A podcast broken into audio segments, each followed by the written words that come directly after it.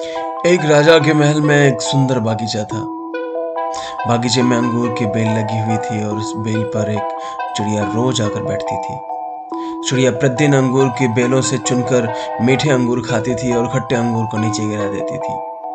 बागीचे के माली ने चिड़िया को पकड़ने की बहुत कोशिश की, पर वह माली के हाथ नहीं आती थी। माली ने राजा को यह बात सुनाई कि सुनकर राजा ने चिड़िया को सबक सिखाने की ठान ली और अगले दिन बागीचे में घूमते हुए जब चिड़िया अंगूर खाने आई तो राजा ने उसे पकड़ लिया। वह चिड़िया को मारने लगा तो चिड़िया ने कहा, राजन, मुझे मत मारो। मैं आपको ज्ञान की ऐसी चार बातें बताऊँगी, जो आपके जीवन में बहुत काम आएगी। राजा ने कहा, जल्दी बता।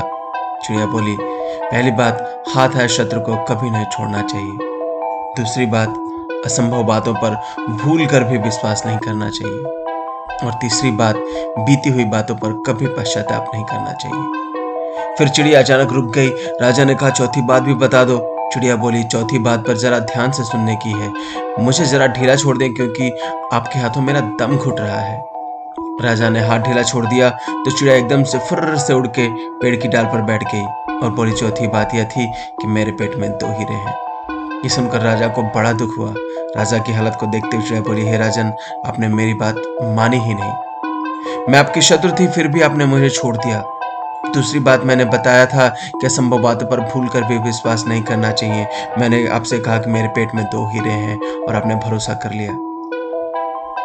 आपने दो बातें तो सीखी नहीं, अब तीसरी बात ये तो सीख लीजिए कि बीती हुई बातों पर कभी पश्चाताप नहीं करते हैं। ये कहकर के चिड़िया दूर उड़ती हुई आसमान में चली गई। इस कहानी से सीख ये है कि ज्ञान की बातें सुनने और पढ़ने से कोई लाभ नहीं होता, यदि आप अपने जीवन में उन पर अमल नहीं करते हैं। आज के लिए इतना ही। बने रहिए स्पॉटिफाई में प्रदीप दुबे के साथ। ऐसे ही मैं आपके लिए कुछ नई, अच्छी और ज्ञानवर्धक कहानियाँ लेके आता रहूँगा। धन्यवाद।